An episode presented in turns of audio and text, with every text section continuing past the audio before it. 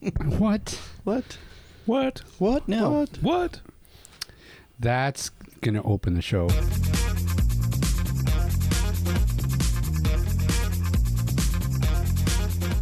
Welcome to AT Banter, the podcast where we discuss anything and everything regarding the world of assistive technology. With our hosts, Steve Barkley, Rob Minot, and Ryan Fleury. Now, let's banter.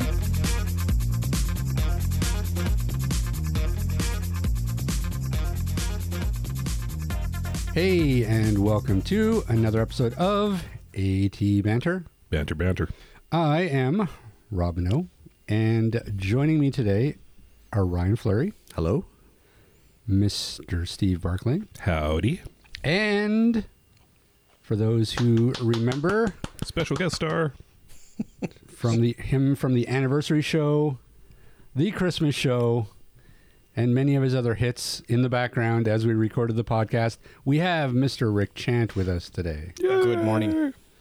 So we should we should tell everybody who Rick Chant is if they're not familiar with him. Ryan, why don't you do the honors? Rick used to be the service manager for Aroga Technologies, whom we all used to work for. And Oh, you now- new kids.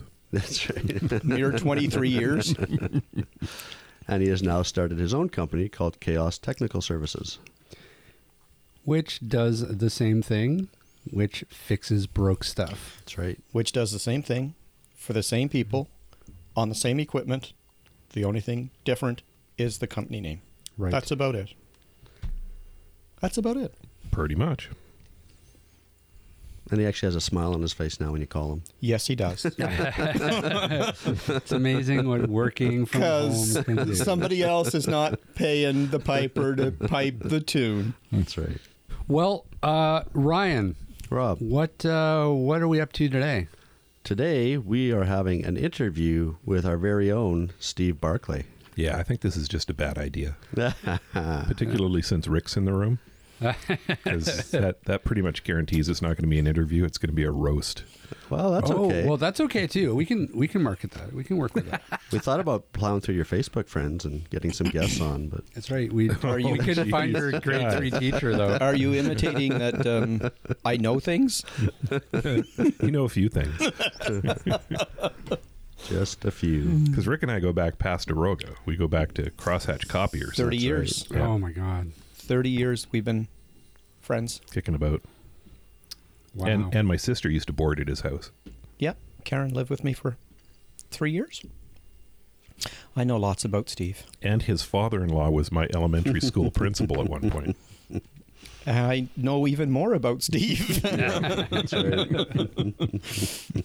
Yeah, well, you know, it's it's a little bit of a different episode for us. We wouldn't normally interview ourselves, but we were sitting around and thinking about it, and uh, yeah, we we all have a lot of experience in this field, and we have you know some stuff to say. So we thought, why not? Let's turn the mics inward, and uh, See who we can offend.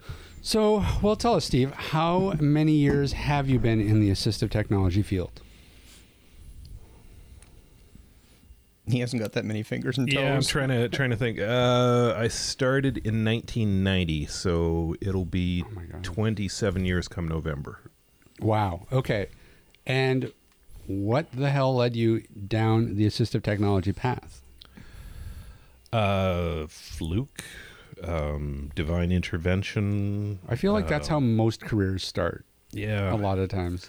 I was I was um, I was working for a photocopier company, um, and uh, actually I was working with Rick at the photocopier company, and they they made me the uh, service manager. And after a while, I discovered that being service manager meant that um, you got to take all the crap for everything that went wrong, but you weren't actually allowed to change anything.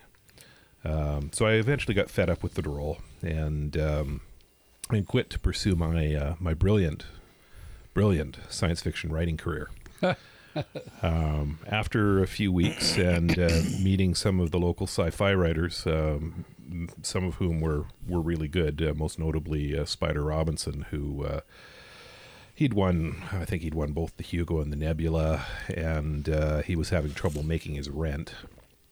Um, I finally wised up and realized that uh, I probably wasn't going to make much of a career out of um, out of sci-fi because, well, Spider was a thousand times better than I was at writing, and uh, if he couldn't make it, then, well, Pretty prob- slim chance. I probably wasn't going to either.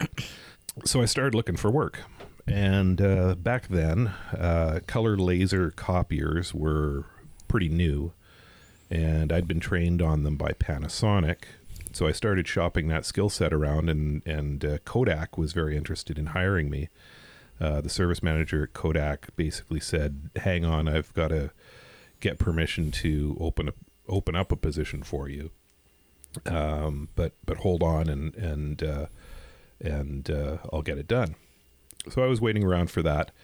My roommate at the time, uh, Kelly Whitehouse, he, uh, I think he, I think he just got sick of seeing me sitting around on the couch at home, and he ended up taking my resume in. Uh, he worked in a computer company, and there was this little company that was renting two rooms out of the back of their offices, and he took my resume into them and uh, he had told me, he said, uh, "Listen, there's this company. They're renting two rooms out of the back of our office. Uh, you know, they're looking for a service technician." And I said, uh, "I don't know, a company renting two rooms out of the back of your office. That sounds pretty pretty shady. I'm I'm not really interested in that. Besides, you know, I had Kodak on the line." But he took my resume in anyway, and he mm-hmm. came home that day and he says, "Okay, you've got an interview tomorrow at at noon." It's like, well, man, okay, well, fine. So, really wasn't into it. So I didn't bother to dress up. You know, I just sort of showed up, looking scruffy, hadn't shaved, and uh, met uh, Bob and Barb Vigorette and their uh, fairly new company, Aroga. And uh, Bob and Barb had just finished interviewing a whole bunch of uh, BCIT grads who were showing up in suits and ties, and um, they were a couple of hippies from from Manitoba. And when the uh, when the scruffy looking nerf herder came through the door, they uh, they looked at me and they went, "Yeah, we could probably live with that scruffy prick." so uh, that uh, later that day, Bob offered me the job, and I said, uh, "No, you know, I'm really not interested. I've got Kodak on the line." And he ended up selling me on the job over the phone. he was a good salesman. He was a good salesman. So I uh, I ended up working for him, and the day that I started work, Kodak called and said, "Hey, we've got that position opened up for you." Oh no. and uh, the rest, as they say, is uh, history. Been at it ever since. Uh, and w- so wait. So explain to me. Was, they were only renting two rooms at the time. Yeah, they had one room that was uh, A warehouse? Bob Bob and Barb's office, and uh, no, I don't think you ever saw this place. It was no, I uh, didn't. Never yeah. did. It was uh, they they had one room that was showroom and Bob and Barb's office. They they had uh, a couple of desks in there, and then the other room was just kind of a storeroom, and that ended up becoming my uh, my workshop for the first uh, first while. Um, the computer company that they were renting the space from was a company called uh, Structured Computer Systems, and uh, I'm not sure how long we were actually in that office, but at one point that company um, was going out of business, and uh, they ran into some financial trouble. And one day, just as I'm about to leave work, uh, bailiffs showed up at the door and started started grabbing stuff. And uh, I ended up having to stay behind to keep beating the bailiffs off to keep them from grabbing stuff out of uh, out of our offices because legally they were entitled to take anything that It was was on the premises. On the premises. Yeesh. So, uh, so yeah, we ended up moving out of there um, when that happened, and uh, got into a place in North Vancouver on um, uh, Bewicke. Be- Bewicke, Bewicke Avenue, North Van. So in so you were you were literally employee number one. I was, yeah, And what was it that you were? You're so you're working as the service manager at that point. So you were just fixing. yeah. I was fixing things back then. It was um, let me see, VersaBrailles, um, Navigator Braille displays, uh, Opticons. Uh, Liberators. Uh, no, no. Liberators came later. I was doing touch talkers and light talkers. Um, Intro talkers. Intro talkers, yeah. um, I can't remember the Prentke Romich product. It was a big wheel uh, that had symbols on it. Can't remember what the name of that thing was. We had a couple of those that came in time to time.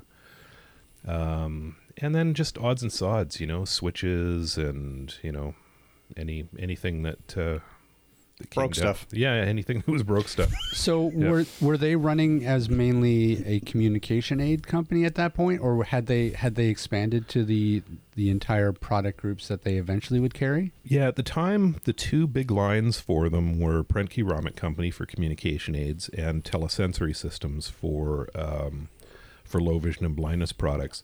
Uh, Telesensory had just taken over uh, VTech, which was another manufacturer of, of low vision aids. Uh, so there was a lot of legacy VTech product that was kicking around that had to be repaired, as well as the newer uh, Telesensory products.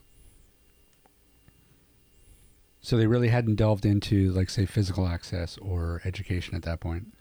physical access was sort of a a component of Hanging off the edge of a desk. yeah it, it was it was a component of the augmentative communication as much as anything um, they didn't have the really sophisticated uh, computer interfaces that we have now um, back then the state of the art for computer interface for somebody with a physical disability was morse code uh, on a uh, on a sip puff switch typically um, Wow. So yeah, it, it you know it was slow and and ponderous, and then we started to get into early voice recognition. we played with a few different voice recognition systems. Um, yeah, back then they were OCR stuff. yeah Oscar. O- OCR Oscar yeah yeah Oscar. What what's Oscar? Uh, O- Oscar was uh, was an OCR product from Telesensory. It was a, uh, a Hewlett Packard scanner that had an interface card that went into the computer. SCSI interface Yeah, card. big SCSI interface card, and uh, there was a separate uh, processing card uh, to do OCR that uh, was proprietary to to Telesensory, and then you had uh, Vert Software. uh, yeah. SoftVert. Uh, no, actually, back then it was Vert. Uh, Vert Pro. Yeah, yeah, with the hardware card. Software wouldn't work with the OCR stuff, yeah. so they had to update it. Uh, I went to a so- his no, Pro- no, SoftVert came out afterwards because initially you had to have the Vert card. That's right. Yeah. Yeah, I'm, yeah. I'm asked and then, backwards. And then they made SoftVert, which allowed you to use other speech Yeah. synthesizers other than the Vert Okay. card. So, yeah.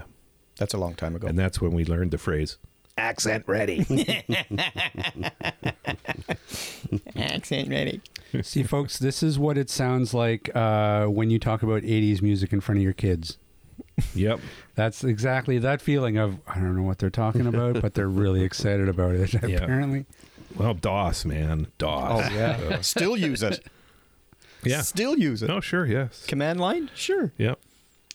Well, okay. So, and what was your what was your take on it at first? Like, did, know, did you find it intimidating? What did you think of the field when you when you first entered it? And did you think did you have any you know conception that you this was going to be a career for you? Um, it, it was intimidating because um, you know I had I had done my computer training on mainframe computers, not on not on PCs.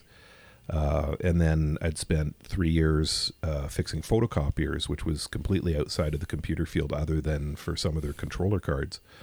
Um, so when I got back into computers for this, everything had changed. Everything was completely different. Um, you know, we were using um, early generations of um, um, uh, IBM. Pentiums? Uh, no, no. Oh God, no Pentiums Pentiums. later. 386 25s. No, I started out on 8088s. 8088s. Yeah. Yeah. And uh, and then went up from there. Um, so they were uh, finicky to configure. Now I was I was very fortunate because because we were housed in with structured computer systems and my roommate Kelly was there. He had more experience on that kind of stuff than I did. Had so a brain to pick. yeah, he he was always around to uh, to help me out when I needed it. So he really helped me uh, get off the ground with, with that stuff in the in the early going, which uh, I, I needed in a big bad way. So, yeah, it, it was it was intimidating. But did I did I see it as a as a career? I, I don't think I did at first. No, no, no. It was just it was just a job. So what kept you? What kept you there? Uh, it was the human experience. The what one of the one of the most powerful experiences I ever had uh, early on was uh, I, I was I was sent over to uh, Parksville uh, on Vancouver Island to uh, deliver a large print system to a veteran over there, and uh, this guy he was I don't know he was probably in his seventies or so you know, he had his war medals up on the wall. There were pictures of him, you know, standing there as a soldier. You know, he'd he'd fought all across Europe in World War II, and I set up a large print system for him and turned it on, put some paper underneath it. He read for the first time in years, and he started to cry. Hmm. You know, this this tough old soldier was just completely rendered emotional because all of a sudden he was once again able to do something that he loved, and that was read. Um, that was that was I think when I drank the Kool Aid, you know, because um, it was the first time that I actually recognized the kind of impact that that, that type of equipment could have on people's lives. And is is that type? Is that what kind of continues to draw you into the field? Yeah, for sure. I mean, it, it's it's one of the only industries that I, I know of where you can have that kind of immediate and tangible impact on, on somebody's quality of life. You know, it, it, it really is, uh, you know, uh, may, maybe it's just that I have a short attention span and, you know, I, I, I need the instant gratification, but, Squirrel. but yeah, but, uh, but yeah, it, it's, uh, it's, it's immediate reward when, when something works out. So, tell us a little bit about about the tra- trajectory that you took at Aroga then, because you went from service manager to a different role. How did that come about? I think it really. I, I kind of got pushed into the role of of doing um, sales over service. Hmm. Um, I think where it happened was probably when Windows uh, started coming in. Uh, so Windows Windows 3.1 when it initially came out was completely inaccessible, and people started hammering on it um, right away to try and get access solutions. And um, when we as a company first got into offering um, solutions for Windows 3.1, uh, we had two products that, that were available to us. We had we had Jaws from from uh, back then it was Henter-Joyce, and we had um, uh, Screen Power for Windows uh, that uh, was coming through Telesensory. It was actually a uh, a German made um, product that that Telesensory was relabeling. Um, and Bob and I decided we were we were going to do a presentation for uh, uh, SETBC, Special Education Technology, British Columbia, and um, you know we we were on the fence as to which one of these was better, which one had a better approach. So um, Bob took Jaws, I took Screen Power. We both learned them, and then we both went to SETBC, and we did our our demo on the two screen readers. Well, I kicked Bob's ass. um, Bob had Jaws. I sold them on Screen Power, and uh, you know, any anybody who knows screen readers now knows the history and how long Screen Power lasted. It, it's gone. Jaws is by far and away the dominant product, and uh, um, I think right around then Bob realized, hey, this this guy can learn this stuff fairly quickly and can show it to people and you know, and that's next thing I knew, I was out doing demos. I mean, he just kept uh, kept pointing me at places and sending me off to do demos, and and that's what I did. And so is that where Mr. Rick Chant entered the picture as the Just new as he was- service manager? Just as he was moving over to sales, Yep. I was in the process of returning from Saipan, which is 100 miles north of Guam. And we'd been friends prior to my leaving. And he called one day and he said, I got a position for you if you're interested. Okay, well, let's see what it is. What, what is it, first off? And, um, you know, tell me more about this. And um, so we went down that road and uh, I left Saipan on, in August uh, with the anticipation of traveling for four months, kicking around Europe with my wife and eight-month-old daughter. And I came back and started in January of '94, January 4th of '94, and I've been here ever since. Now, uh, let me ask you a similar question to Steve. Then, uh, were you intimidated by the the nature of the equipment, or was it is it just equipment to you? And No, um, my wife lost her vision in in one eye, um, birthing my oldest daughter. Um, so she's blind, and I went through the whole emotional roller coaster of, oh my God, this has been a traumatic experience. Uh, my wife is now blind when she actually she wasn't. She was only partially blind in one eye, and um, I went through that whole emotional roller coaster and and I did some soul searching and asked myself a bunch of questions. You know, can I can I manage this relationship? And it was a fairly new relationship at the time. And um, then, as we were getting back, um, you know, we we traveled quite a bit, and I saw that she was actually managing quite well, considering it had only been a year. Um, and I looked at this uh, job that Steve said that he wanted me to look at, and you know, it was it was kind of like, yeah, okay, I can do this for a while until I find something else. And uh, 23 years later, I'm still looking to find something else. so, was it was it a similar experience though? Once you got involved in in the industry and seeing the some of the stories that were coming out of the well, I was doing computers in the background. I, I was building computers in Saipan. Uh, for the American military, mostly, um, uh, with an outfit called White Coconut Computers, and um, we were doing a space-based radar station there.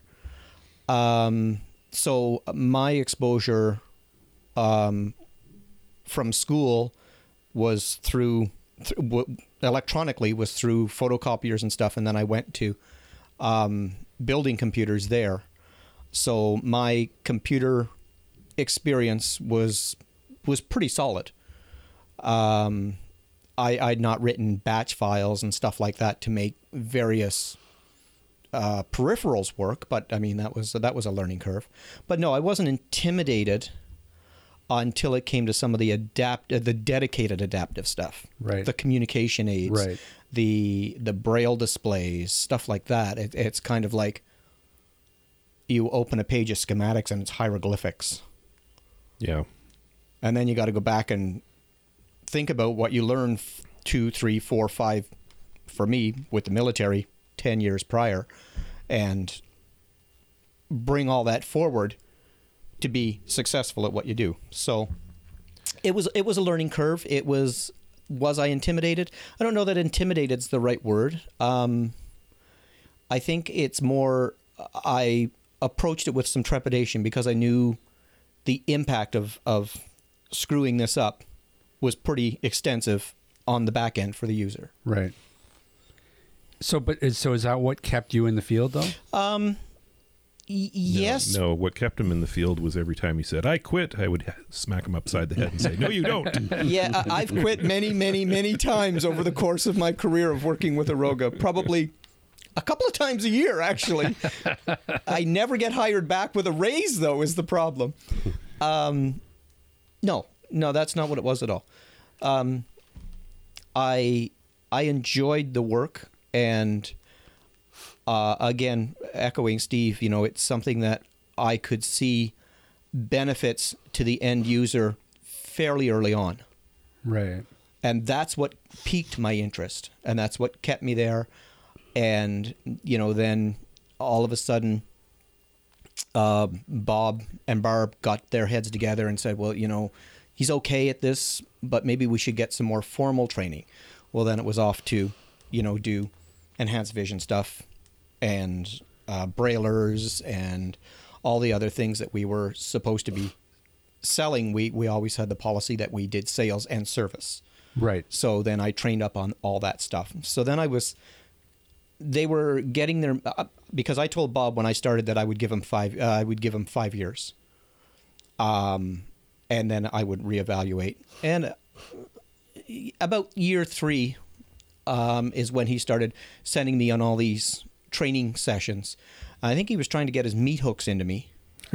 um, and He wasn't dumb. it, no, that's for sure. and ultimately, he did. He he wound up, you know, making it so that I couldn't leave with a clear conscience Right. because of what I would be leaving behind. Um, so I never left. So it must have been interesting for you guys being basically uh, coming into Aroga at the ground floor when they're, uh, you know, t- renting out two rooms uh, in a in a computer store to where they eventually went. Mm-hmm. Um, Well, we moved. Aroga moved from two rooms in the back end of a computer store to Bewicke Avenue, which was two rooms in a showroom and a ware a small warehouse, um, and a reception area, and uh, we were there for four or five years. And then we, when we were falling over boxes and falling over each other, and and we used to have to start hot desking it because it, Elaine was with us then. So Yeah, E- Elaine and Barb would be hot desking it. You know, Barb had worked from Bowen, which is where they lived. Elaine would be in one day, and then they would switch back and forth, and then Bob would be gone, and Steve would be in, and it, it was kind of uh, they come and go like the tide. And when everybody was there, we were tripping all over each other. Um, so we obviously needed bigger space, and then we moved down to Welch Street, and we moved from 600 ish square feet to 3200 square feet and i thought i thought we'd be rattling around for years in that space. And within a year it was stacked to the rafters. Right. you know we started warehousing stuff and and having stuff that it was we weren't special ordering specifically. We kept stock on hand. And you know as soon as the order came in boom it was out the door.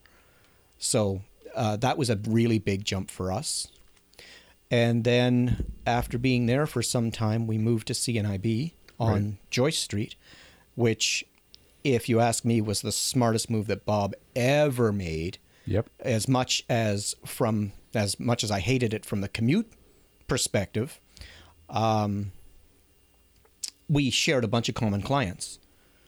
So when they went to CNIB for assessments or for you know, they'd stop by, Right. and I think that was a brilliant, brilliant move on his part. Yeah. It was. It was a great space. Yep. And then from there to Henning, we were at CNIB for 10 years. And then there to Henning, we were at Henning for three years. And that move was precipitated because they had sold the building and and the people who bought it were downsizing and moving clients around in the building and they really wanted the space is what they really wanted and uh, now it's a Tim Hortons Yeah.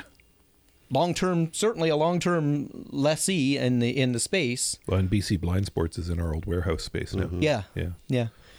And then we moved down to Henning and we were there for three years. And uh, then to Winston and we were there a year. No, not quite a year. Was it not quite year a year? and a half. Yeah, it was more than a year. Oh, was it? Yeah. Yeah. We were going on to our second. Oh, I thought it was going on to our first. We'll get to that part of the story later. Yeah. Um, well, so so that growth from from two rooms to you know probably at its peak would be the CNIB years. Um, Yeah, that was a big space. was that was that because of of the industry growing, or was it was it more of, of just an internal like business building, or what what sort of caused it in your eyes? Bob, Bob was really, really good at at managing growth and seeing opportunity and capitalizing opportunity. So um, we originally had the one office in in North Vancouver. Uh, eventually, we uh, hired his sister, who was in uh, Kingston, Ontario. She gave us our first Ontario presence. Uh, we opened up an office in Edmonton, Alberta, with uh, Carrie Anton, uh, and that office grew for a while. We made a shot at Montreal. Montreal never actually Right. Yeah, ac- it amounted to much, though. No, it didn't. It you didn't know, uh, there were a bunch of promises by the suppliers. Um, and by the agencies. about yeah, about we- how much how much volume would go through a, a presence in in Quebec, and it never materialized. Yeah, yeah. But um, you know, he- and and he was he was never afraid to pull back too if if if he had to. If something wasn't working out, it was he would he would back out. He would reduce the costs and and uh, you know he he was very cautious and excellent manager of the business. Very conservative, Yeah, very well thought out, yeah, and and an excellent planner, yes, like beyond excellent planner. yeah, These are the milestones that I need to reach, and if we're not doing that, then we need to assess why, and if we can't assess why, we need to get out of there. yep. But did you find that? I mean, being the I, this would have been right what like early two thousands. Um, was was the the te- technology in the industry changing?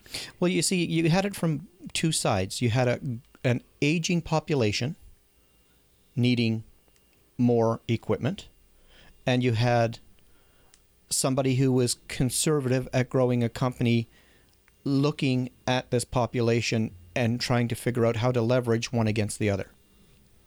So it was a combination of two factors being managed in the background by somebody who's obviously a very good manager.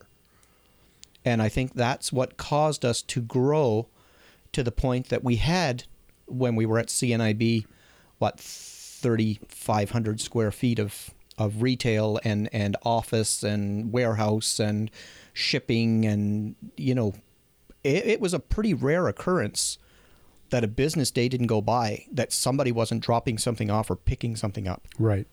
A pretty rare occurrence. Yeah. But at the same time, there were also more and more companies that were recognizing the needs of this population and were developing new products Right. for that population That that as well. And because Aroga was the only company in Canada that had multiple locations across the country, um, it was the go-to company to go to when you wanted to introduce a new product. Um, you know, if they started looking at you know distribution in Canada, they could, if they wanted to, go to five or six different companies and have regional representation for for different places, or they could go to Aroga and they could Nationally be Yeah. represented. yeah. You know, with a company that already had uh, a lot of good good contacts into the areas that they they needed to get into. So, it it, it was oftentimes a natural pairing, and it allowed Aroga to get a lot of exclusive lines where other uh, distributors didn't didn't have the same opportunity. And that ultimately is well how Aroga became such a household name in that market, Yeah, yeah, right? Uh, uh, adaptive equipment and Aroga were hand in hand yep. in this country. What kind of technological changes did you guys see that caused the the assistive technology field to sort of leap forward? Um, the biggest influence, I think, on assistive technology over the last couple of decades has been the increasing power of computer platforms. Um, you know, we uh, we're we're pretty nonchalant about the little computers that we carry around in our pockets that we refer to as phones. But those Right. those things are vastly more capable than any computer out there from ten years ago. Ten years ago, try two years ago. Well, yeah, maybe in some cases, but um, that that allowed, uh, you know, I, I think about things like voice recognition. When we first got into voice recognition, um, we were playing with Dragon version one, the very first Dragon. Now, Dragon version one, you had to have a dedicated processing card that went into the computer. Um, just for the voice recognition, it, it it offloaded all of the uh, functions for for processing voice. Wait now, stop. Yeah. Take a step back. Step you back. had to have a platform Yeah. that had architecture to support said card. That's true. Yeah. Yeah. So if you wanted a Dragon system back then, it was what ten grand, something like that. It was it was well up there. yeah, it was well up. It was expensive because Yeah. the I think the daughter card was like four grand Yeah. or something, and then you needed the computer itself, and it was probably four or five grand. You know, and then you needed a good dedicated microphone, and Yeah. then you needed, yeah. you know, and Wow. yeah, you had on you know the monitor and the various peripherals and stuff and the mm. software, and yeah, it was it was it was ten grand. pricey. you know, somewhere along the way, they were able to get rid of the daughter card and just do the processing on the computer. And then it just kept getting better and better and better and more and more accurate. When we started, it was all discrete speech. If you wanted to dictate, you had to put a pause Between after each word. exactly Period. period Ugh. and uh, and then you know eventually it became natural speech and once it became natural speech well that changed the dynamics because now you're crossing over into well okay i'm a hunt and peck typist you know i don't have a disability but this can dictate way faster than i can type so that line gets blurred. maybe i'll get voice recognition technology Right. so that opened up the market. And all of a sudden, the company isn't looking at just a specialty disability product anymore. They're looking at a mainstream piece of software. Well, you know, look where it is now. Right. You know, our phones all have voice recognition technology built into them. Now, granted, it's not processed on the phone. It's it's processed. Um, you know, we actually send that voice recording to a server somewhere where it's processed and returned to us as text. But that happens in the background. We don't we don't see it happening, and it's bloody accurate. You know, Right. far more accurate than any of the the systems previously, and it doesn't require any training at all, which you used to have to do with voice recognition.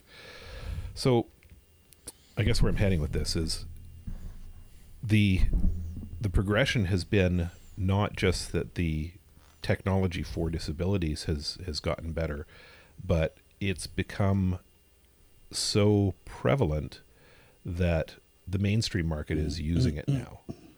You know, speech output technologies is built into things like cars and so forth to, you know, provide hands-free feedback to drivers while they're driving. Um, you know, um, voice recognition, uh, even GPS. You know, GPS was uh, really a, a, a product that was a novelty for people who were blind and visually impaired for a long time before it ever became popular in you know things like TomToms and Garmin's and and so forth for the mainstream. Well, I think too, you know, the mainstream, you know, technology. We had a couple visionaries. We had the Bill Gates for Windows, and we had Steve Jobs for the Mac, right? Mm-hmm. And without Windows 95, 98, or you know, VoiceOver on the Mac, those PCs weren't accessible to anybody with a disability. You know, Steve Jobs from day one had this vision. Same with Bill Gates, and they've just gotten better and better and better.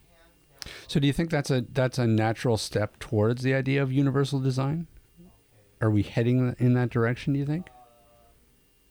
I think we are. Um, you know, I, I'd, I'd take a little bit of issue with, with Ryan's assertion that that uh, Jobs had that that vision of accessibility at the beginning. I don't think he did. Um, Didn't take long to get VoiceOver on the second iPhone that came out.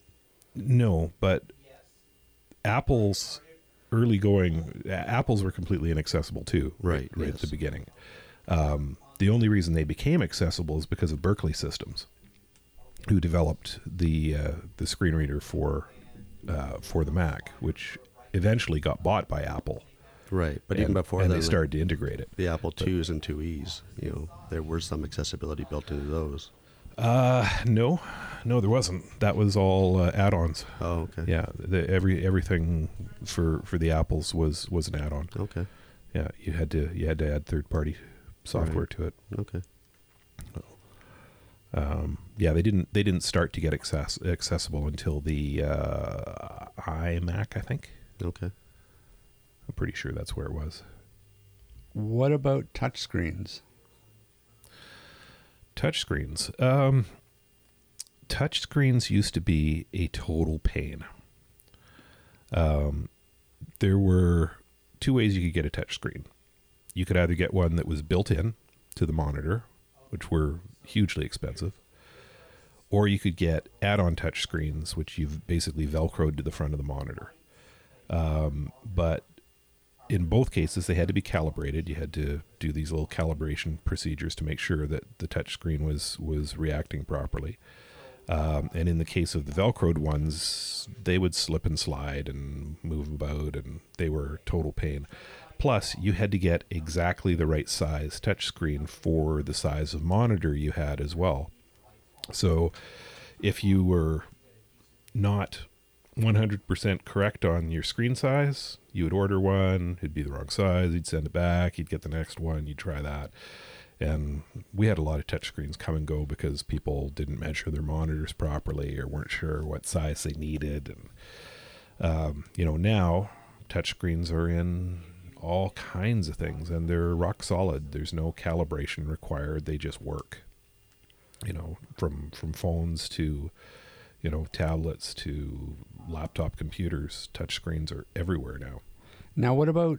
But what about like the advent of the smartphone and uh, iPads and tablets in general? Tablet computing. How did that change the industry? Well, it changed everything. Um, you know, um, just the fact that you could have a portable device that you know you got to look at it from different um, from different groups because it affected different groups differently. So if you look at it from the uh, low vision and blind perspective, you know, all of a sudden you've got the iPhone out that's got zooming and speech output built into it. You know, suddenly there's a, a touchscreen phone with all of this capability, email, web browsing, all of this stuff that you can do through this one mobile platform, and it, you're you're not limited because of your visual impairment. You can you can participate in that. Um, without having to go out and buy a whole bunch of specialized aids to uh, to get you involved in it. It was a total game changer for for the low vision and blindness side of things. Um, and uh, you know, if you look at it in terms of physical disabilities, um, that side it might have actually, in some cases, been a bit of a hindrance because all of a sudden you're doing away with physical buttons which in some cases for some people might be easier to handle than a touchscreen, which is you know sensitive and you know easy to make a mistake on. Right. Um, so, you know, there's positives and negatives with with different technologies, but now that you're starting to see better interface technologies for physical aspects come out, things like the uh, oh, I'm thinking of things like the Glassouse, where you uh, you know you basically wear a little headset and it right. drives a cursor around on your on your uh, mobile device. You know, you could be uh, a quadriplegic with nothing more than head movement, and you could just move your head to control your device. You know, there's uh, plus the fact that there's voice recognition technology built in. That's hugely important. Right. Um, there's Bluetooth switch interfaces now that you can get to to uh, to help with stuff. There's switch interface protocols that are built into these devices now too. So that side is it might have been a little bit slower to uh, to kind of revolutionize the uh, the the lives of people with physical disabilities, but it's it's it's it's got there. Right. You know? Well, and even now they're developing. You know, we talked to Hap2U uh, a few months back who are, who are working on developing or integrating haptics into touchscreens. Oh yeah. Um, so I mean, you could see um, touchscreens really be able to become um, usable by, say, the visually impaired.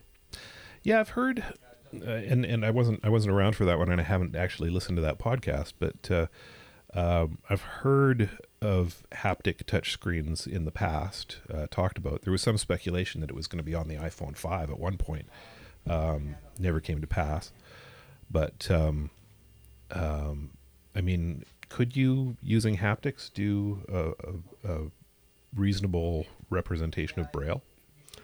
I don't think they were necessarily talking about Braille on their podcast we did.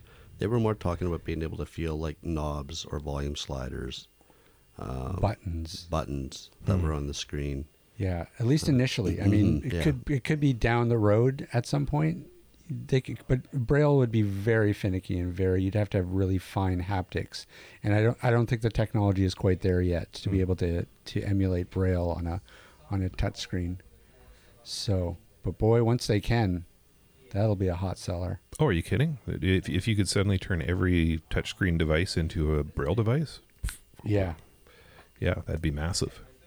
Okay, well, let's dive into the fun stuff then. So, so that went on for many years. Uh, as as we talked about, Aroga went through many changes. We changed offices, uh, but at some point, you found you had the keys. Well, part of the keys to the kingdom. Tell us, tell us about how that happened.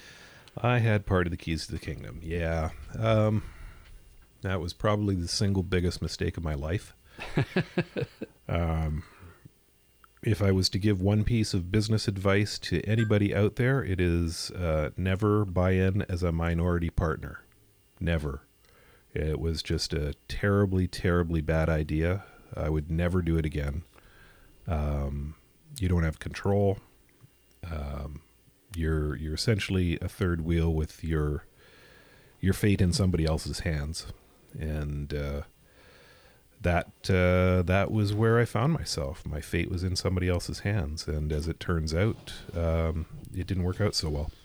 Yeah, so so I had a forty percent ownership stake in in Aroga. Uh, my partner had a sixty percent ownership stake, and uh, because he had a background in in uh, the corporate world and uh, finance, um, Oh, sorry. I, uh, I I agreed to have him take over all accounting aspects and all financial aspects of the uh, company, and uh, that really didn't pan out.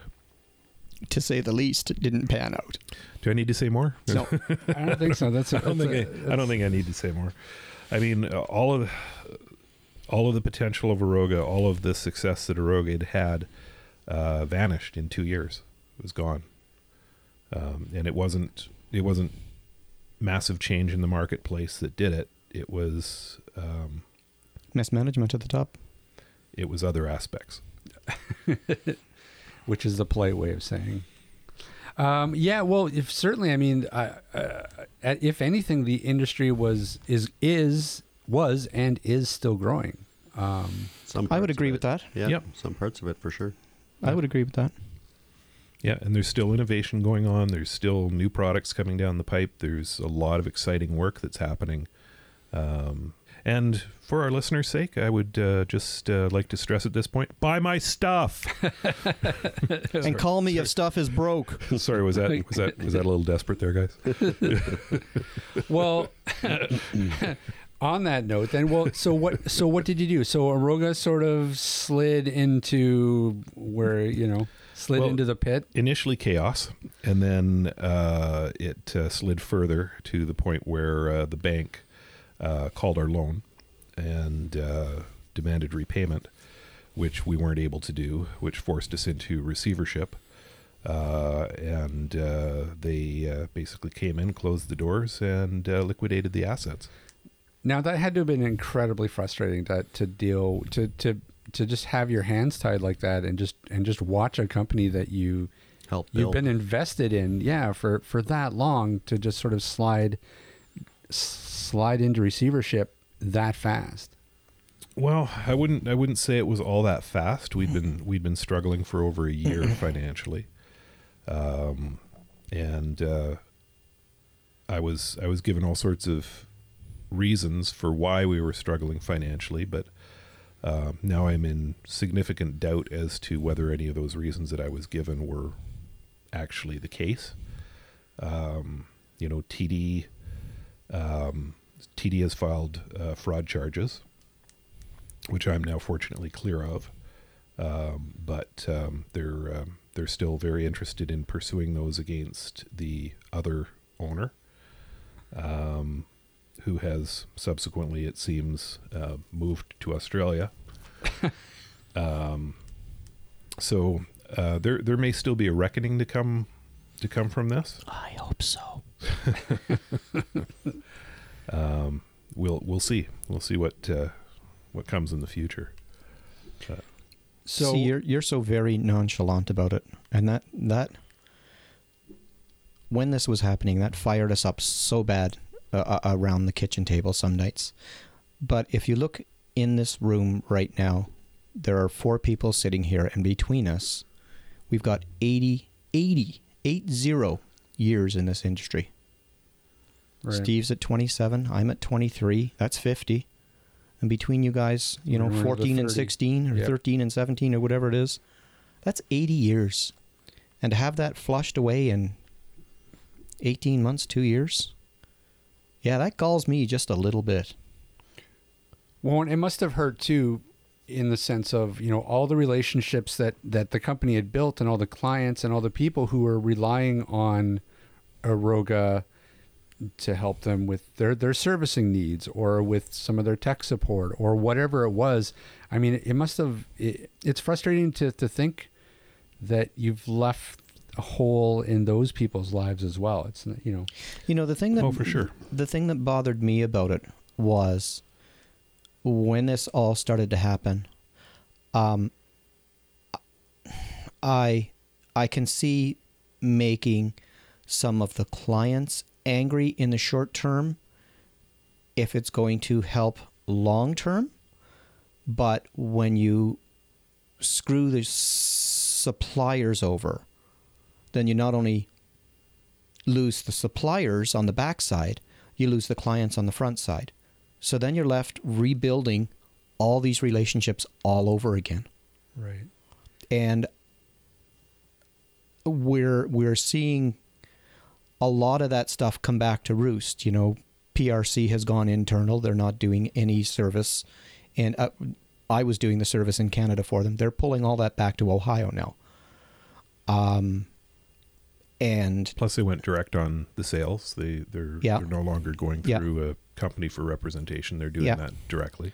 Um, so, you know, all the augmentative communication clients across the country now have to send stuff back to the U.S. And I think that's a huge disservice. Well, sure, because there's brokerage and and fees. Well, they're, and- they're picking all that up, oh, okay. from what I understand. But, I mean, it, it's a royal pain. You know, uh, uh, we've got clients here in town that have to send stuff to Ohio when I'm perfectly capable of servicing it. And I think if we had been, retrospectively, I think if we had been more forthcoming to our suppliers um, in admitting that we were having issues, that it might not have come to this. No, they were aware that we were having issues. Oh, yeah, Uh, they- were uh, certainly. painfully aware that we were having issues. Yes. The problem was that they kept on getting told things were going to happen That didn't happen. Timelines that didn't happen. Right. And they, eventually, they just stopped believing anything Right. they were going to hear, and who can blame them? Well, Absolutely. Yeah. But that's what I'm saying is up front, Yeah. you know, I I think it was poorly handled. Mm-hmm. Um, and uh, that's what led us to all to this place. Yeah. No, you're right. That's fair comment. So, were you were you able to salvage some of those relationships, Steve? Like, I was able to salvage virtually all of our relations or all of my relationships on the the low vision and blindness side of things. People were willing to um, to take me on again, um, but in uh, more more than one instance, uh, I was. Uh, severely questioned as to whether my old business partner had anything to do with my new company, and they were not willing to have anything to do with me if he was still part of it um, he burned a lot of bridges. oh, he pissed uh, a lot of people off. Oh yeah, including us. yeah, Yeah. um, and uh, yeah. So I, I was very fortunate in that you know a lot of these guys I've known them for a very very long time. They know enough about me. They're comfortable enough with me that they're still willing to do business with me. But boy, did it put a bad taste in their mouth. Mm-hmm. you Sure. know. So yeah, I got a I got a lot of crow to eat for the next uh, the next bunch of years. But it must have been. I, I mean, I just I can't imagine how it must how frustrating it must have felt because you want to tell these people something, and either the info you don't even have the good information to pass on to them, or you don't have, or you're not getting the information that they that they need. Well, like he said, you know, we were getting fed misinformation, so we didn't know what to tell people. Right. You know, Yeah, they'd mean- call and say, "Where's my stuff?" I was like, "I, I don't know. You know, let me see if I can find out for you." You know, when I'm when I'm told that a supplier is going to be paid on such and such a date and they're going to get such and such amount of money, and I go and I tell that to the supplier, And then it doesn't materialize. then that date comes and goes, and they don't get paid on that date, and they maybe they get paid a few days later, but it's like half of what they've been promised. You know, uh, that can only happen so many times before Credibility is shot. yeah, you're you- you've got zero credibility, and and uh, fortunately they knew that I wasn't in charge of the purse strings. You know, I was just passing on what I'd been told. But um, but after a while, I didn't even want to pick up the phone. You know, because you know they couldn't get my partner. They they couldn't get him on the phone. So they would end up calling me because they knew me, and I wouldn't be able to tell him anything without talking to him. And uh, and then after I talked to him, I might not be able to deliver on what I'd been told to tell him was happening. So it was it was it was awful. It was it was just prof- very frustrating. it, it, professionally it was the worst two years of my life. Well, Hand- sure. hands down. Well, sure, and I know me and Ryan can can attest to the to the same thing. I mean, we were we were front row center for all of that, and we had to deal with with some of that too. I mean, Ryan a little bit more than I did, but you know, clients calling and and you know, you literally you don't know what to tell them, and it's and it's the the real thing that breaks your heart is that you know these are also people that that need this stuff. They, Yeah. and they need the mm-hmm. equipment Yeah. and yeah, it, it was an incredibly frustrating experience. I think for everybody, for sure. I think back to um, um, the start of last school year, um, and all of these people who are waiting for equipment to start the school year with, Right. and we couldn't deliver it in a timely fashion. Um, and you don't want to lose the order. You know, you, you want that order, and you want to be able to deliver the stuff, but you can't tell them when it's coming. Mhm. It was, it was, just Yeah, it was, a awful. fiasco. It was awful. Yep. But there's a new chapter. There That's is a- right. there is a new chapter. So let's talk the new chapter. So Yeah, let's talk the new chapter. what what happened? So so Aroga went down. What did you do? What was your reaction? Well, it's kind of funny because initially when I found out that that Bob was selling the company to the guy who ultimately became my business partner, um, I created a fallback position because uh, I wasn't happy about that. Um, so I started. I, I incorporated a company, Canadian Assistive Technologies, in 2014, um, and I actually quit. I quit at Aroga uh, I put my resignation letter on Bob's desk, told him I knew what was going on, and uh, um, and uh, I was heading off to do my own thing. Uh, by the end of that day, um, Grove and I had hammered out a partnership agreement, and uh, um, we proceeded with um, um, taking over Aroga jointly. I should have stayed with Canadian. You should have. I know.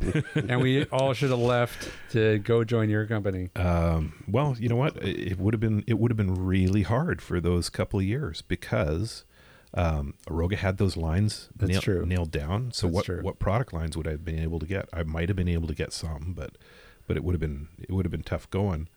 Um, you know, I probably wouldn't have been able to pick up a lot of stuff until the wheels started to come off Aroga. You know, a couple of years down the road, and I didn't even know that that was going to happen back then. So, um, you know, hindsight is twenty twenty Right. but um, but anyways, when when the wheels did come off Aroga, um, Canadian Assistive Technologies was sitting there on the back bench, um, ready to be revived and and picked up. So um, I started getting in touch with suppliers and you know telling them what had happened, and um, a lot of them um, came on board immediately. You know, a lot of them um, came later, um, but you know now uh, I've got an established presence. You know, uh, it's not a big company. You know, it's not it's not an Aroga. Um I'm uh, uh, you know starting small, but um, but it's it's going to grow, and uh, you know I want to I want to follow through on those same values that we had at Aroga of service and support. Um, you know, being our our our main differentiator between us and and everybody else. I mean, it seems to me that even that whole experience sounds so terrible that I don't think anyone would have blamed you to just walk away from the industry completely. Like what what kept you in the field even after that type of experience? I, I've been doing this for 27 years. I don't have any other marketable skills. what, what the heck else am I, I going to do? I was looking for a more noble answer, but that's that's the honest part of the, honest- podcast. That's reality, right? Yeah. But, but I mean, well, really, listen, hey, really honestly, my, my my other option, I did have another option. My other option was to take a trades job. right? You know, I could have. I I've I've got a buddy who runs a, a, a restoration company. I could have gone to work for him. Yeah, You know, but um, you know, I'm I'm pushing fifty. right. So Well, I mean, I, and we're all in this, you know, in a similar boat. Um, but I find that, you know, after being in this industry for 15 years, it would bum me out to go work for a different company that had different priorities and different different values and, and a different customer base. Um, I've said the same thing to my wife in, in looking for work. You know, this assistive technology field is all I know. And, you know, having the relationships that we all developed over the 15, 16, 17 years at Aroga, you know, those meant something and they still do, absolutely. you know, and I still want to be able to do that. And you know, and for for people who maybe are are either new to the podcast or you haven't been listening that long, but I mean, we're still sitting here doing this podcast because we're all passionate about the field and about uh, the community and uh, people who used to be clients who are now friends.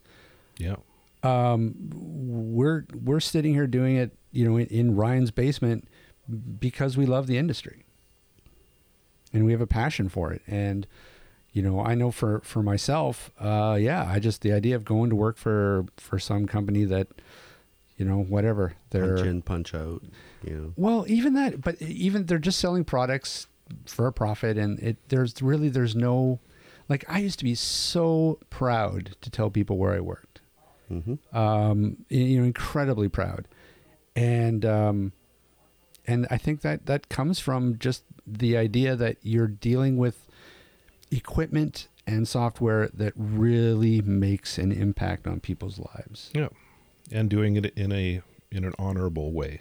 Right. Uh, well, let's let's uh, switch gears and talk a little bit about Chaos Technical Services. Okay. Well, Chaos Technical Services is run by this a hole that I know. He's just a jerk, and yeah. Yes, he is. Crotchety. Yes, he is. Do you? By the by the way, do you still hang up the phone by throwing it across the room? No, I haven't done that for a long time. It's what I say after I hang up the phone. Well, okay, so let's let's frame this properly. Um, but so Aroga always had a service department um, that serviced any sort of equipment that uh, or arranged for it to be serviced. Yes. Right. Um, anything that was under warranty or even stuff that wasn't under warranty. Anytime anyone had a problem with their device, if they they bought it from Aroga, they'd. And sometimes stuff that wasn't bought from Aroga. Right. Sure. Uh, it wouldn't be the first time that Steve or I have worked on an Optelec. Can you come out and, and visit me? My CCTV is not working. You get there and it's a Smart View, or it's an Optelec, or it's a something completely. You know, uh, sorry, we do EVS and we do telesensory. Now that was also something that that differentiated Aroga as well because it's it was really a, a, a you know a, s- a- a complete solution for people. Uh, they only had to worry about dealing with one company in terms of all their all their needs, from sales to support Yep. to service. Nobody else really did that, correct? Um, I think Frontier did. Front Frontier had a service department. Did I, they? I think I believe they still do. I don't. I don't know. Uh, it's more than I know. yeah, I don't know. Um, so yeah, you know, I, I but but I, I don't think there's a lot of other companies that that do. And part of the problem is that it's such specialized equipment that you know you can't just take it into any sort of. I, I would have a real hard time going back to mainstream electronics. Well, and I don't think that that any sort of mainstream electronics uh, service center would be able to take a look at a. Oh no no no no no no. You, you know, say a, No. cu- any sort of communication aid. Certainly, I No. mean, they No, would. no, They no, don't. that stuff's way too specialized. I mean, Rick, when he does repair, oftentimes he's doing component level repair. These days, that's unheard of in mainstream Yeah. electronics. You just don't do that. You just swap a board. It's easier. It's faster. Right. Whole lot more expensive. Eight dollar component versus an eight hundred dollar board, but Time is money, though. time is money. So, when Aroga slid into obscurity, what was your reaction then, Rick? Um. Well, uh, again, I was pretty bent out of shape. Um, I was having to tell clients um, the same thing as the sales team was. I don't know when you're going to get your equipment. I, I- I haven't got any parts. I can't get any parts. Your machine is apart on my workbench. I was expecting parts weeks ago to get this done and get it, you know, and and so Yeah, you put it back I- in the box and put it on the shelf. I was told that supplier would get paid two weeks ago so Yeah. that parts would be released. yeah. And that didn't happen. um, so you know then people started questioning my credibility and my my reputation is is actually all that I have to go on I you know I mean this Yeah, is who I am Certainly not good looks and charm. no that's for sure um, and you know i and generally if I say that um, something is going to be ready then 95% of the time it was ready. Uh, whether that had to involve staying late or coming in early or whatever, if it was promised, then it was delivered. Um, so I, I was quite um, bent out of shape. Um, and when Aroga actually dwindled into nothingness, and I spent a couple of days kicking around home, um, trying to figure out what I was going to do next, my wife sat me down and she said, "Okay, you've had two days of moaning and wandering around the house and bitching and everything else. Um, you either need to sit down and and l- find a job, or you need to open your own shop. One or the other. Just stop moping around, whatever." So then she planted that little seed and watched it percolate for a couple of weeks and and then she sat me down again and she said, "You know, we've we've got some seed money. If that's what's stopping you from doing this, then don't let it stop you." Um, and we were empty nesters at the time. Both my daughters were. One was in Fiji and one lives in Victoria. So we had space in the house, and and it kind of evolved from that. And um, so far, it's been it's been we've had some weeks that are busier than others. It's it's coming though. It's coming. Um, you know, there's the my my key accounts are for the most part on board. Um, it hurts me to think that you know all the time that I've put into some of my suppliers that's going to get hauled back now because it's going to be serviced at their facility. But you know what? You you've got to be able to be flexible um, and and evolve with conditions, and that's where we're at at the moment. But it must feel really good to to be the captain of your own ship and to be able to control the the intake of parts and to be able to have quick turnarounds. Yeah, for there people. that par- that part of it is great.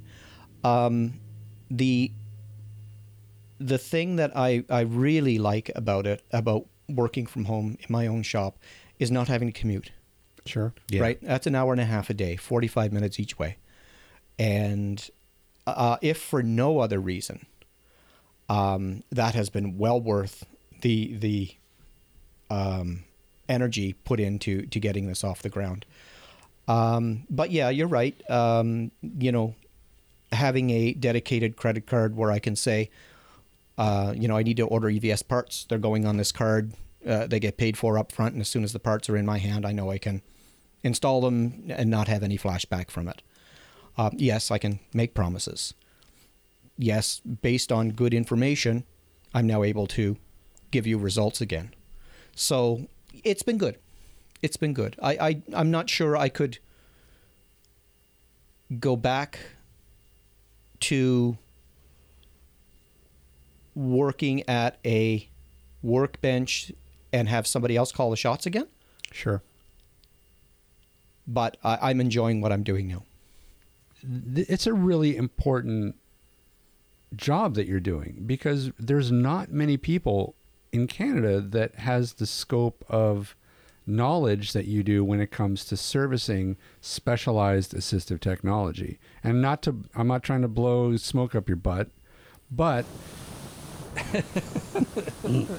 but I will. No, but but seriously, like there, because you know when when you're a senior and your your CCTV breaks or is is flaking out, uh, they don't have anybody to call. Like they don't. The two phone calls that I took this morning is one is the daughter of a 94 year old woman who um, has a Merlin that she's had for six or seven years. It works for the first 10 or 15 minutes and then it shuts down. She's mom is 94. She's trying to get her affairs in order. She has a heart condition. She has high blood pressure. She could pop off any minute. And that's her biggest concern right now is getting her affairs in order. And when I told her that she might have to send me her machine for me to do some troubleshooting and, and possibly replace a camera or a, a video processing board, she unraveled. That's what I was doing up on the steps was trying to calm her down and tell her that it was only only going to be 10 days, 2 weeks on the outside before she'd have it back on her desk working properly. So that's how much it means to the end user to be without this equipment. Yeah. So, I mean, you know, and, and you get these calls from parents. Well, my son is home from school because his communication aid is broke. Kids walked by the desk and, and uh, turned around, and the backpack knocked it on the floor, and the touchscreen is smashed. You know, so they're home for a week or 10 days or two weeks until that gets fixed. So, taking this technology away from the end users um, has, has a dreadful effect on them. Yeah. Yeah, and I mean, these are the types of stories that, again, you know, for me personally, uh, that it's what kept me at Aroga for all these years too. Is that you see these, you, you know, uh, you see the effect that The human side of it. the, exactly the human Yeah. side of it. You're not just dealing with, just, you're not just selling product. You're not just you know pushing product No. on people. It's it's really, and what always impressed me at Aroga was that the adage was, you know, we're going to sell you what's right for you. Yep. You know, we're not going to just sell you whatever we can. It's going to be the solution that works best for you for for what you want to spend. Um, and then even once that's happened, you know, you're still part of that Aroga family because you know if something goes wrong with it, you It's could just a matter of picking call. up the phone.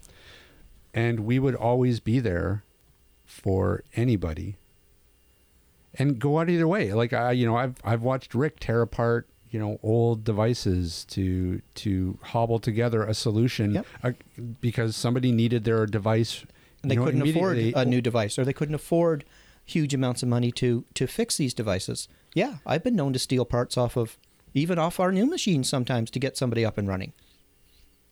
So I think that's that's some of the things that really frosted me about Aroga's demise was you know how many bridges they burned in the background and in the foreground. right that we had no control over We had no control over. Yeah. Don't be a remote office. No, never, never, never, never. Be but right remote down right down to the the last days. I mean we were still trying to get stuff out the door. The last days i mean you know not to not to blow smoke up all of our asses but we literally were sitting in an office uh not getting paid two for- weeks. for for weeks. The last two weeks. Because well for one we you know we we wanted to support steve but also we We had wagers. We wanted to know when the ship was sinking. I'm not supposed to tell him about that. Did you have a pool? By the way, who won that pool? Incidentally, yeah, I did. yeah, we owe Rick twenty bucks. oh, I better get it to you before my EI runs out. I mean, I, I, I literally had to go out and set up shipping through Canadian Assistive Technologies to get the last shipments. Yeah, so out did the I. Door for Aroga. So did I.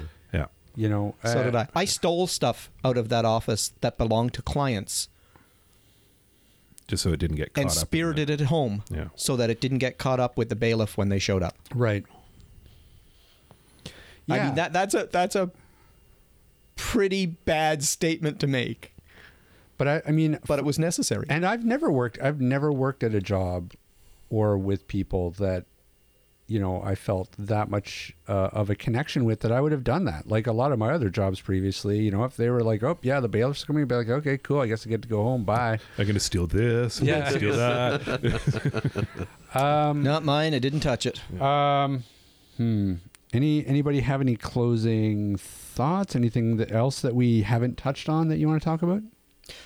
Um, for all those listening, we're still here.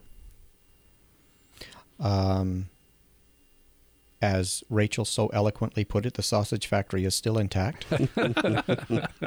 um, she was a very beautiful young mid twenties uh, young woman who worked with us, and uh, put we're with a lot of crap. we're that put up with a lot of crap Mostly and from we're Rick. we're for older middle-aged guys and she dubbed us the sausage factory anyway um, we're Actually, still here I believe Rob dubbed us the sausage Yeah, factory. we're, oh did he yeah.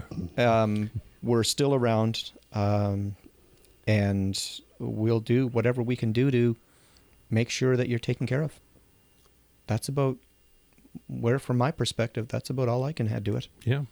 So where can people find Chaos Technical Services? online at chaostechnicalservices.com. Uh, or you can uh, phone my cell, uh, which lives on my hip eight days a week. Um, 778 847 6840. See, we'll have to. We'll, we'll make it jingle. That's right. That'll it'll help. Seven, seven. Sorry, I had a brain fart. Where the hell that was going? Have you actually looked at that to see if it spells anything? No. No. We should figure that out.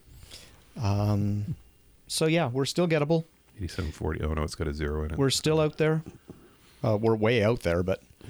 Um, and we'd love to hear from you. Whether it's just to sit and chat and, and catch up or whether you want to place an order. I think you know, and I think that that at the end of the day, that's that's kind of the thing that makes me the saddest too. Is that um, just because we've had to we've had to sort of maintain radio silence for so long that you know it's uh, some of those relationships have kind have of lost contact. Yeah. lost contact. So you know, hopefully this this will be a chance to to reconnect with with uh, a lot of the clients out there that we had relationships with. So Yeah. They're finding us slowly. Yeah. Yeah, I, I think I think we're in a good spot at the moment. so Steve, tell us where people can find Canadian Assistive Technology. Uh, people can find us uh, online at uh, www.canasstech.com. That's C A N A S S T E C H.com. Uh, you can phone us at uh, toll free at uh, 1 844 795 8324. Uh, you can email me directly at steve at canasstech.com. Um, we're also on Facebook. You can find our Facebook group, uh, which is uh, there. We've also got a Twitter feed, which is at canasstech. Um, yeah, I think that's about it. Well, it's been a fun show. It was good to it was good re- to reminisce and good to vent about some of that stuff. And it's you know it's good to it feels good to kind of put it out there. Don't you think? Was it was this therapeutic for you, Steve? No, not really. No. No, no, just rehash the whole bitter memory again. Thanks for dredging up such a bitter memory. No problem. There's tequila on the table. So. um, Not this day. Every day is a good day. For tequila? For tequila. No, I think not. all right. Well, like, uh, how to cap this off? Well, you know, this is AT Banter Podcast. How do people find us, Rob? Well, Oh God, I usually ask that question. I don't know how to answer that. I'm always asking that. Hey Ryan, Rob, tell Steve where people can find us. they can find us online at www.atbanter.com. They can also email us if they so desire at atbanterpodcast at gmail.com. Beautiful. And then AT Banter is also on the Facebooks and Twitters and the uh, Instagrams and uh, those sorts of thingies. Yep, and the YouTube. Oh yeah, the YouTubies too. Excellent. And uh, we've already we've already told the lovely people where people can find Chaos Technical. But you know what? Do it one more time because we love you. chaostechnicalservices.com. Anything, any problem with any sort of assistive technology, feel free to reach out to Mr. Rick Chant.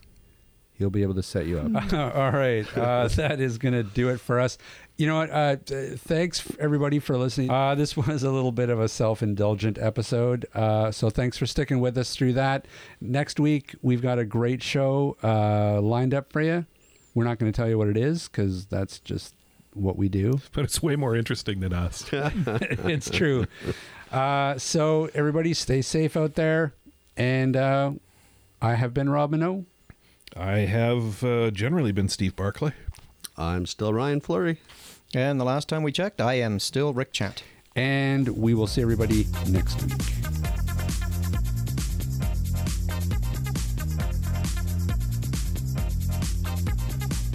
This podcast has been brought to you by Canadian Assistive Technology, providing low vision and blindness solutions across Canada. Find us online at www.canasstech.com. That's C A N A S S T E C H dot com. Or call us toll free at 1 844 795 8324. For all your assistive technology servicing needs, call Chaos Technical Services at 778 847 6840 or find them online at chaostechnicalservices.com. Music provided by bensound.com.